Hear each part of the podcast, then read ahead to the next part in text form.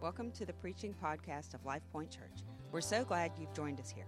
If you're ever in the Baton Rouge area, please stop by. We'd love to meet you. For more information on our church or Pastor Donovan, please visit our website at golifepoint.com. One after this, there was a feast of the Jews, and Jesus went up to Jerusalem. Now, there is in Jerusalem by the sheep gate a pool which is called in Hebrew Bethesda, having five porches. In these lay a great multitude of sick people, blind, lame, paralyzed, waiting for the moving of the water. For an angel went down at a certain time into the pool and stirred up the water. Then whoever stepped in first after the stirring of the water was made well of whatever disease he had. Now, a certain man was there who had an infirmity 38 years. When Jesus saw him lying there and knew that he had already that he already had been in that condition a long time, he said to him, "Do you want to be made well?" The sick man answered him, "Sir, I have no man to put me into the pool when the water is stirred up. But while I am coming, another steps down before me." Jesus said to him, "Rise." Take up your bed and walk. And immediately the man was made well, took up his bed, and walked. Today I'd like to preach a message entitled Blessed in Spite of Myself. Can you say that with me? Blessed in spite of myself. I want to say a prayer. Father, thank you for your word. I pray that you would speak to our hearts. God, drive this deep into our spirits, and we give you praise for it in Jesus' name. Everybody say amen. God bless you. You may be seated. Verse 1 says there was a feast of the Jews. This feast is debated. It very likely was Passover, which would mean the story took place somewhere around this time of year in the spring. And it says that Jesus went up to Jerusalem because anytime you go to Jerusalem, you will you will be going up because it's elevated. And he went to celebrate this feast or Passover because Deuteronomy 16 15 says it was required of all able bodied Jews. And he passed by or through one of the ten gates around the city of Jerusalem. This particular gate was known as the sheep gate. It's mentioned in Nehemiah 3.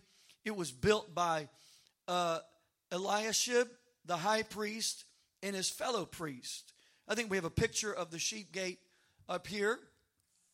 And right next to the sheep gate was an area with five porches and a pool that was known as the Pool of Bethesda. The Pool of Bethesda. We have a picture of that as well. It, it's deep down. They had to dig. This is a dug out area in the old city. Valerie and I were just there back in December. John records that an angel would go to this particular pool once a year and, and, trouble the waters, stir them up. And the first one to enter the pool during the troubling of the water would be completely, totally, and permanently healed. So everybody wanted to get in on this, right? We don't know how the angel stirred the water up. We don't know if this was just a finger, a flapping of a wing, an earthquake. We just know John's reporting this story. It was uh, the stuff of legend, and he, he's commenting, speaking of this, this, this particular deal. God can do what he wants to do. It's a weird story, but I know there's a lot of unprecedented events throughout the scripture. This perhaps is one of those as well. And the guy in our story was a veteran who had been trying to get in that water for a long time. This wasn't his first rodeo at the pool of Bethesda. He had failed, incidentally, to get into the water for 38 years in a row. For this man, the pool of Bethesda had become his permanent address. He had all his mail forwarded there at first, and now it was where he was domiciled. He was set up, he had a permanent residence at the pool of Bethesda. To him, this was home, and he was perpetually waiting for a change, incidentally, a change that never came. Now, where did Brendan go? He's done run out on me. There's Brendan. Come on. It's time for you to be the assistant pastor. This man had a bed. This man had a tarp, a, a tent. You know, he, he had set up shop. He had temporary housing, albeit he could have paid off a 30 year mortgage in this period of time, right? He had housing set up. He was at home here around the pool of Bethesda. He had a bed. He, he had set up shop there. And, and he had been waiting for 38 years. Now, Valerie and I have lived almost 10 years in the house we live in right now. That is longer than we have lived anywhere in our entire married life. When we moved into this house, it was our 16th move. We moved a lot. This man in our story had lived at the pool of Bethesda four times longer than we've lived in our house. 38 years. That's 456 months. That's 1,976 weeks. That's 13,870 days. Matthew Henry says that in that day, this guy had been there longer than most people lived. He had been there a lifetime. This guy moved to the pool of Bethesda before Jesus was born. In other words, he moved there in the BCs, right? Before Christ. Jesus, when Jesus was born in Bethlehem, the man had already been living at the pool of Bethesda for eight years. When Joseph took Jesus to Egypt, the man had been in the pool or at the pool for 10 years. When Jesus was teaching in the temple and confounding those religious folks, he had been at the pool for 20 years. When Jesus turned the water into wine, the man was in his 38th year at the pool of Bethesda. And he had waited for change, waited for a miracle, but nothing had changed. There was no miracle, not for this guy. And wherever he had come from, whatever had been his home, there was no going back. There was no home. This became his home. Now, why was this man there in the first place? Well, obviously, he was there to get his healing. He was a lame man, a man who suffered from some kind of paralytic condition, apparently. But why was he paralyzed in the first place? Digging around in this, why couldn't he walk, carry himself, make progress? I think the answer is tucked away at the end of the story. You have to go to the end of the story to really grasp the power and the punch that is at the beginning of the story. It's found in verse 14. Afterward, after it was all done, the man's healed. Jesus found him in the temple and said to him, See, you've been made well. Sin no more, lest a worse thing comes on you. The indication is this he had some kind of sin in his life. You can extrapolate from the text that that sin was there some 40 years earlier. This guy had blown it somewhere in his past, and there's this warning from Jesus listen carefully, old boy. You've blown it before. If you sin again, something worse. In other words, this came on you because of sin. Something worse will come on you if you sin again. To me, that is absolutely mind boggling for two reasons. Number one, because how could it get any worse? He had lost 38 years, right? 38 years down the drain. How could it get any worse? And secondly, it's mind boggling because Jesus, according to the text, you just kind of look at it, you could see it. Jesus had just healed a man who was suffering from a self inflicted, sin inflicted, crippling condition. In other words, Jesus healed this man in spite of himself. Jesus had healed this man in spite of himself. There's no record of him saying, I'm so sorry, Jesus. There's no record of him ever saying, I promise never to do that again. Uh, Jesus went and found him and then began to warn him. We have no indication that he ever said, I'm sorry. Personally, I believe that this man had come to the end of his rope, to the end of himself. I don't think he even realized it, but Jesus realized it. This man was ready. He was ready for a moment. And it just took a few words that Jesus said to him. And, and Jesus just flat out healed him. What I'm trying to, to say is this despite 38 years of failure and sin and, and, and screw ups, Jesus did in just a moment of time what, what the man had been seeking for for 38 years. Jesus blessed this man in spite of himself. Say that with me blessed in spite of myself. I'm telling you, there are people in this house today. Jesus knows how to bless you in spite of yourself. You, you may be even more ready than you realize. You've kind of come to the end of yourself. And you're like, I guess it's not going to happen. I've been waiting, I've been hoping, but I guess it's not going to happen. You've just kind of come to the end of the rope, which means you're coming to the beginning of where Jesus can do something amazing. You've been holding on to all kind of stuff. Now you're going to have to let go and let God. Come on now. Jesus can bless you in spite of yourself. In spite of yourself. The devil lies to us all the time. It's your fault. You know what you did. He would never want to heal you. Jesus doesn't want anything to do with you. But you hear this preacher today. That old devil, let me remind you, he is a liar. And the truth of the matter is this Jesus will heal you, Jesus will deliver you, Jesus will bless you in spite of yourself. Romans 5 6 says, For when we were still without strength, in due time Christ died for the ungodly. In other words, he didn't wait for us to get strong and bow up, and then he's like, oh, now I'm going to die for you. It goes on in verse 8, but God demonstrates his own love towards us in that while we were still sinners, Christ died for us. It's not like you say, well, I'm going to wait till they clean up, then I'm going to die for. That's not the love of God. That says right there that He demonstrates His love in that when we don't deserve it, that's when He swoops in. Let me tell you something Jesus knows how to bless you in spite of yourself. Aren't you grateful? I hadn't forgot about you, Brendan. Do you know what you call that? That's mercy.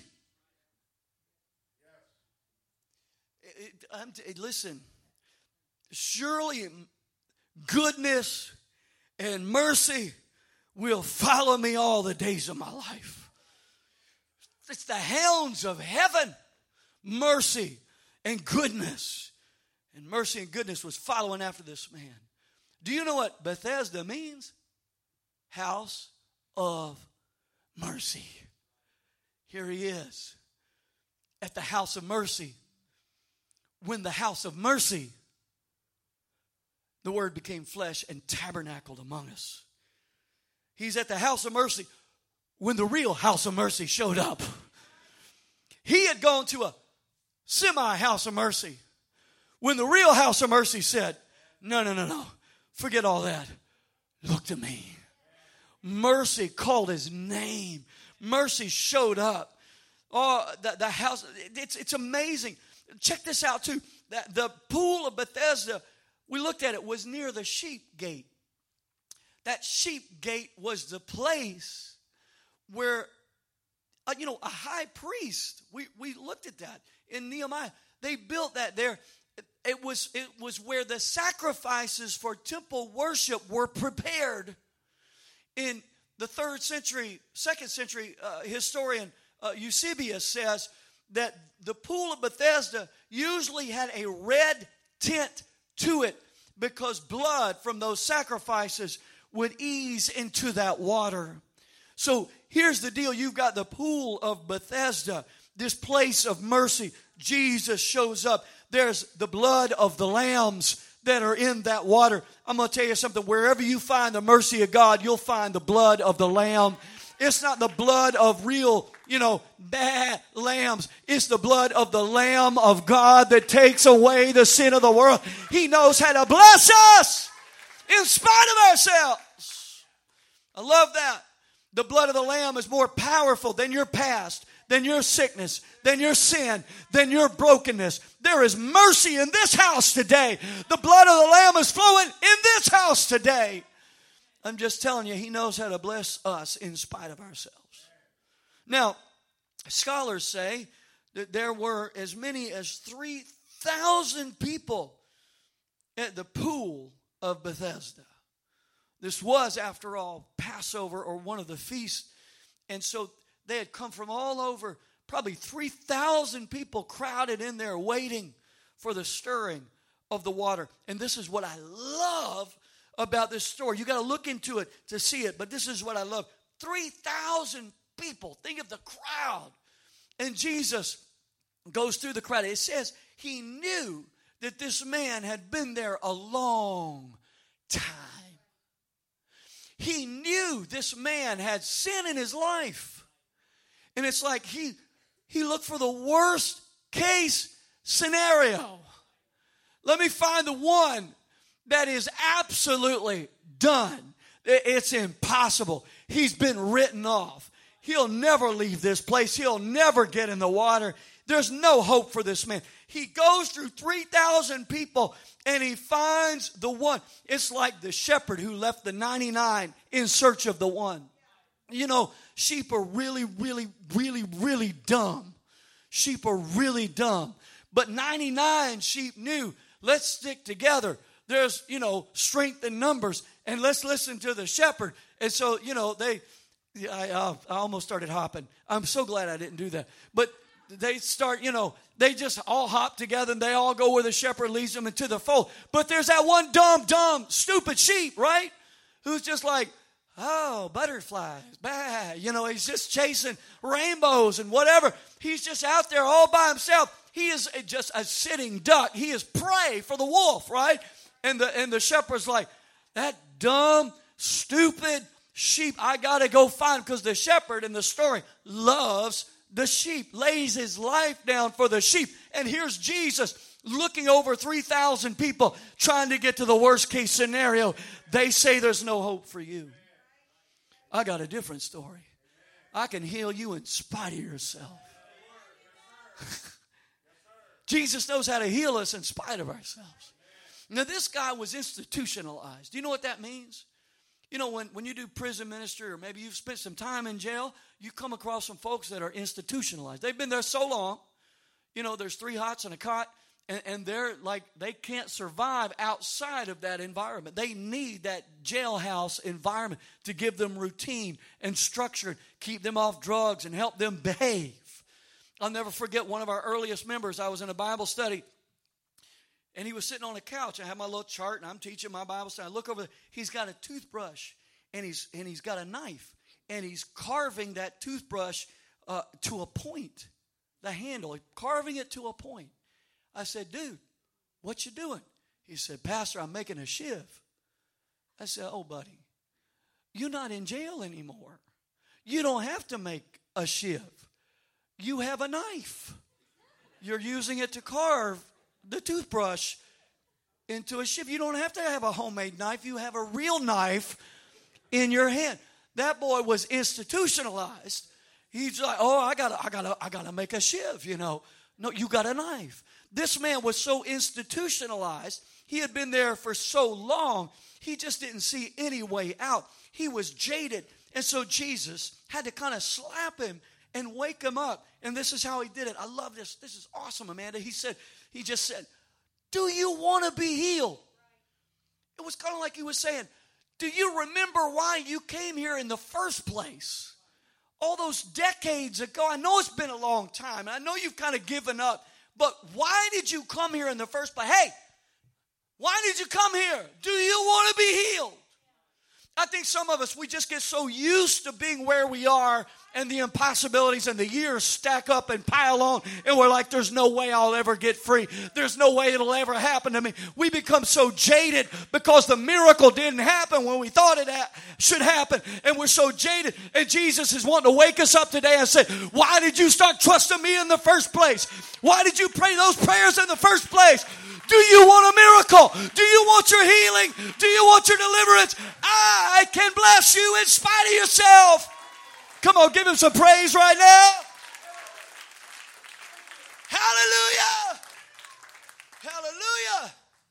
God wants to speak some fresh hope in this house today. Maybe years ago you believed God had a plan and purpose for your life, but somehow through the years you got jaded. You just you don't have that same innocence you had back then. God is wanting to revive you, reignite you, put a fresh fire in your spirit. Anything really is possible. He is the great I am. He is the El Shaddai. He is more than enough. He really can finish what he started in you. He really is able. The devil's a liar. But here's the way the Lord finished it with this guy. He didn't just say, Do you want to be healed? He threw out a challenge. So here's our guy, right? Here's our guy. Thank you, assistant pastor. What a promotion, right? yeah. and here he is. He's set up shop and he's at home in this 38 year failure. And, and so and Jesus says, Do you want to be healed? And the guy's like, Well, I don't have any man Get me into the water, Lord. Here's, here's why. I've got my excuses as to why I haven't. That's, I, don't want, I don't want to hear your excuses. Do you want it? Why did you come here in the first place? Just say yes. I don't have a man. For, for, forget it. Just forget it. Listen to me. Look, look at me. Listen to me. He said, Rise up and walk. This is audacious. This, did, did you hear what I said? This man has a paralytic condition. That's why he's at the pool. Come on, Jesus.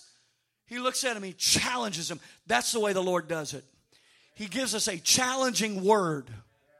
I'm going to ask you to do something. Oh, but Lord, I just, I'm waiting on the troubling of the water and for people to do things for me. No, no, no, no. Do you want this?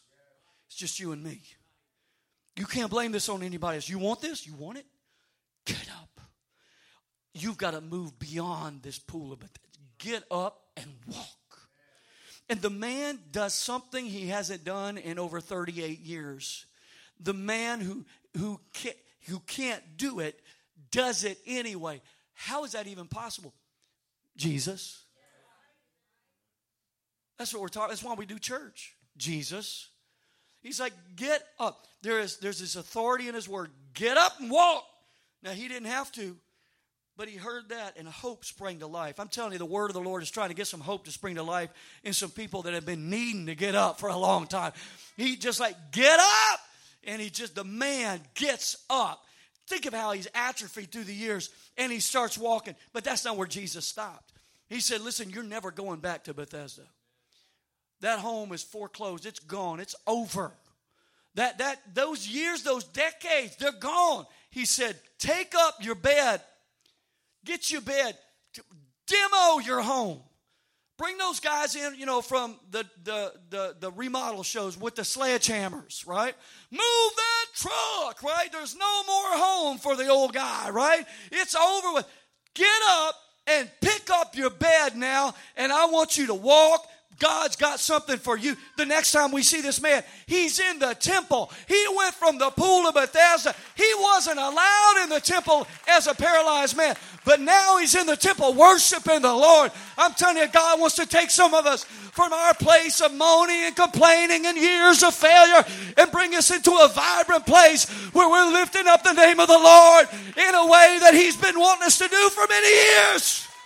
Come on, give him praise. He can bless you in spite of yourself. Stand with me right now, all across the house. He can bless you in spite of yourself. He said, Get up, take up your bed, and walk. It's time for you to move on. Stop. Just, just give up that old comfort zone, those old accommodations and mindsets. Well, this is just the way I am. I'll always be this way. I'm always, you know, this, this, I'm at home in failure. No, not today, baby. Jesus is in the house and he's calling out your name in mercy. You got to abandon that poor old me, it'll never happen attitude and adopt a new attitude. He is able to do exceeding abundantly above all I can ask or think. Yeah, but you got issues. Yeah, in spite of myself. I am more than a conqueror through him who loved me. Yeah, but you got problems in spite of myself. I, am telling you, he, he's wanting us to step into those realms where he is able to complete that which he started in me. Yeah, but you dropped the ball in spite of myself. He's calling us today get up, take up your bed, and walk. I'll tell you something else. One day when the trumpet sounds, the devil's going to be telling me, Donovan, you don't deserve to go up. You're never going to go to heaven. You'll, ne- you'll never go up in that so called rapture. It's not for people like you. You made so many mistakes. You know, and you know what's going to happen? The trumpet's going to sound, and he's going to be sounding off to me, and in the twinkling of an eye, boom, I'm gone. He's like, uh, well, I guess I lost that one, you know, like he's, he did go. He went, how? How would I go? How would any of us go? in spite of ourselves. You know why? We got a Savior. His name is Jesus, right? He knows how to bless us in spite of ourselves.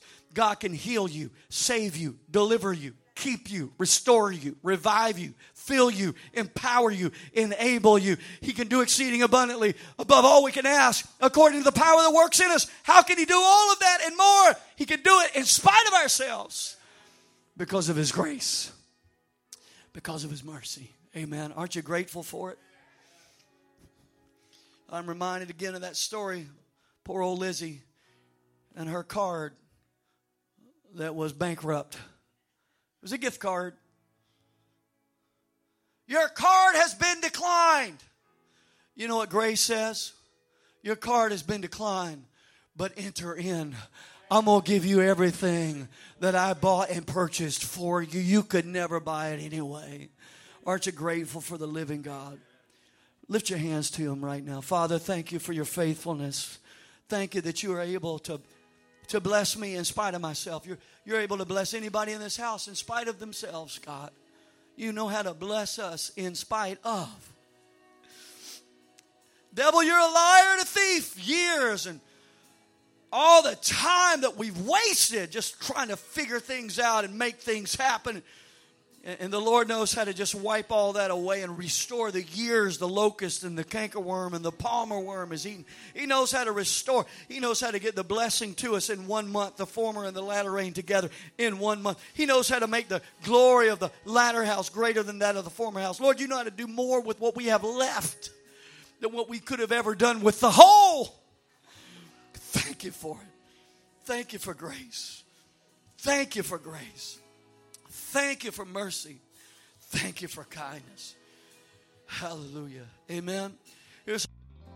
Thank you for joining us today. We hope you were blessed. For more information on our church, Pastor Donovan, or service times, please visit our website at golifepoint.com.